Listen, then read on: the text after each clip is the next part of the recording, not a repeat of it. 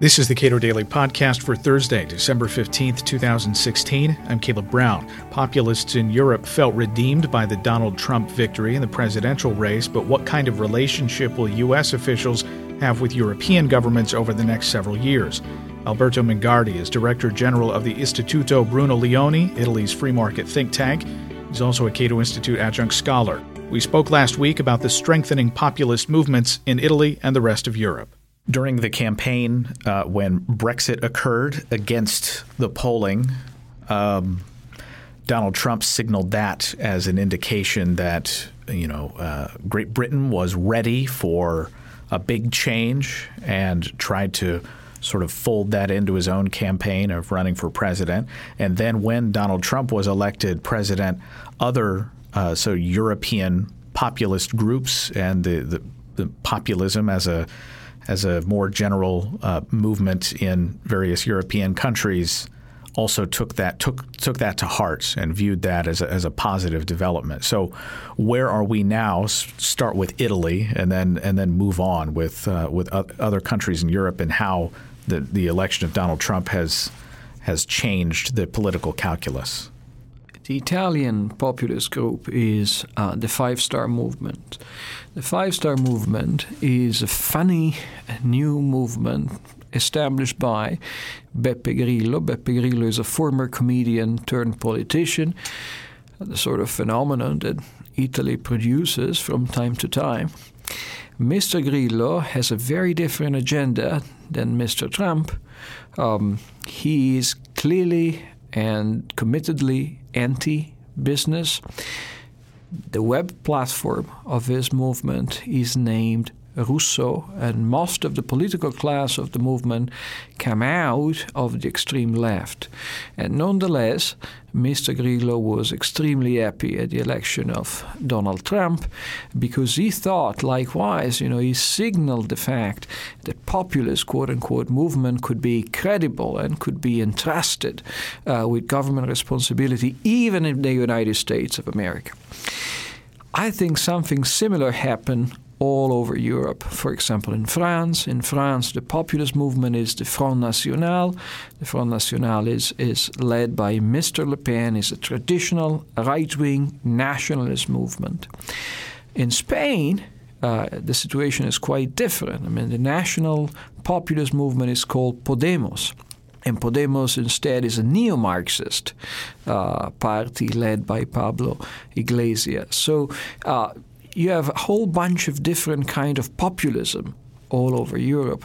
Uh, but clearly, all of them sense there is tremendous opportunity in the near future uh, because the political establishment, I mean, established political parties, are running into deep crisis of leadership and reputation, and economic growth has been sluggish uh, all over the eurozone, and of course that that creates uh, a political demand for something different, perhaps radically different. So, with respect to uh, the election of Donald Trump, uh, even if he does not in public bolster the efforts of these uh, populist groups, and as you say, they're they are they're varied in, in their approach to government uh, they've taken this to be a very positive development and has it has legitimized them in some ways. Well, in some ways it did.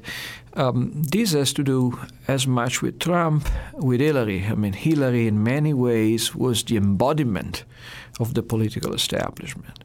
Uh, a woman with a very long political history, uh, the wife of a former president, uh, a member of the top 1%. Uh, so, I mean, the fact that the embodiment of the political establishment was defeated uh, by a guy who became president of the United States with seemingly uh, very limited economic resources employed in the campaign and basically um, making a very aggressive use of social media. Well, that was something that to many people like Grillo in Italy indeed uh, resembled their dream, what they're trying to do, which is using social media as a way to give expression to concerns and fears of the electorate and try to provide simple answer to complex problem in the age of globalization. Clearly, uh, Mr. Trump's approach to the issue of trade was perhaps the single theme upon which he found the greatest agreement and um, the theme upon which you know he really uh, could find some common ground with European populists that tend to be critic of the European Union and of globalization as such. To what extent are European populist groups anti-American typically? Well, most of them are. Uh, if you consider uh, Le Front National in, in, in France, clearly uh, French nationalism is built upon a premise of anti Americanism. Um, Podemos in Spain is a neo Marxist group, has strong ties with Venezuela. Uh, American imperialism is one of their favorite themes.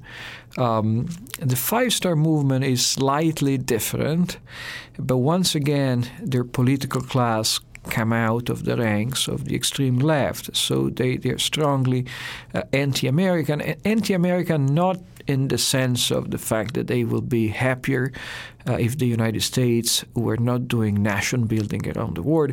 Anti American in the sense that they consider globalization basically to be a conspiracy of the American government to make all of us drinking Coca Cola.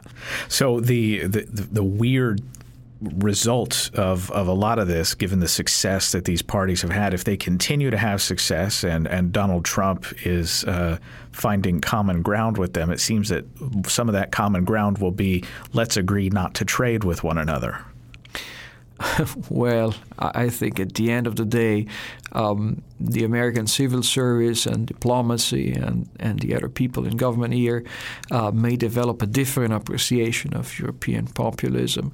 I mean, clearly, um, the man Trump likes the most is Nigel Farage, um, the leader of UKIP.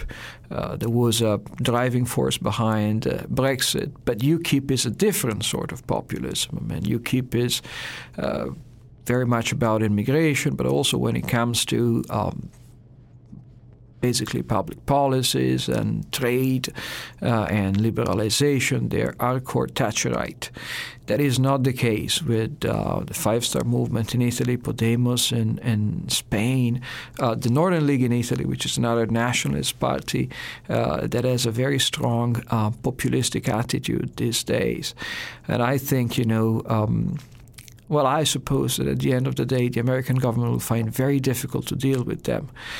And it will be, you know, it will be difficult to build a consensus. I, I don't see um, an international society of populists uh, developing in the near future because it will be kind of a contradiction in term. I mean, all, all these people uh, tend to be extreme nationalists, parochial nationalists.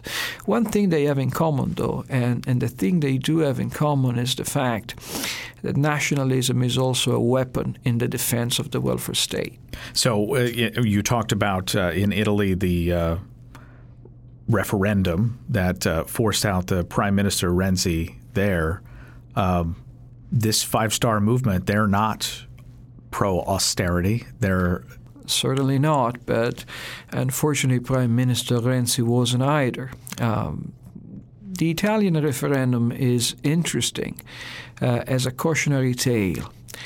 Um, particularly for political scientists or journalists that like to speak about the rise of populism as an unstoppable historical trend. Uh, if I think about the Italian referendum story, Mr. Renzi lost not because he was opposing, you know, a historical trend, uh, but because he made lots of strategic mistake mistakes on the way uh, to the referendum. Um, the Italian referendum was about a constitutional reform. The constitutional reform was not uh, per se dramatic, was not revolutionary one way or another. I think intellectually honest people may disagree about the fact it could be beneficial to go ahead with this reform or not, uh, but they would agree on the fact that the reform was minimal, was just an incremental change. What happened was that Mr. Renzi tried uh, to campaign as a populist leader himself. He tried to be the anti establishment establishment guy. But he has been prime minister for three years, so he was not very credible in that. And paradoxically, the Five Star Movement campaign next to him, and he was joining forces with Mr. Berlusconi, that they would consider the most corrupt man on earth. They were campaigning with Mr. D'Alema, who was prime minister in the late 90s. They were campaigning with Mr. De Mita, who was prime minister in the late 80s. So the anti establishment forces were actually working together with the most establishment forces. I think the Italian referendum had a lot to do with small political mistakes or big political mistakes uh, that Mr. Renzi committed during his tenure. Um, as such, I think it teaches us uh, that populism is certainly an important phenomenon, but it signals first and foremost a failure of the leadership in European countries that go together with a failure to provide people with opportunity for economic growth. These are the problems we should be tackling with, not so much populism that sometimes may be just a misleading label or an empty word. We have seen uh, liberalism in uh, Brazil, in in some other countries uh, in Latin America that have that seem to have, have a lot of juice, a lot of steam behind them.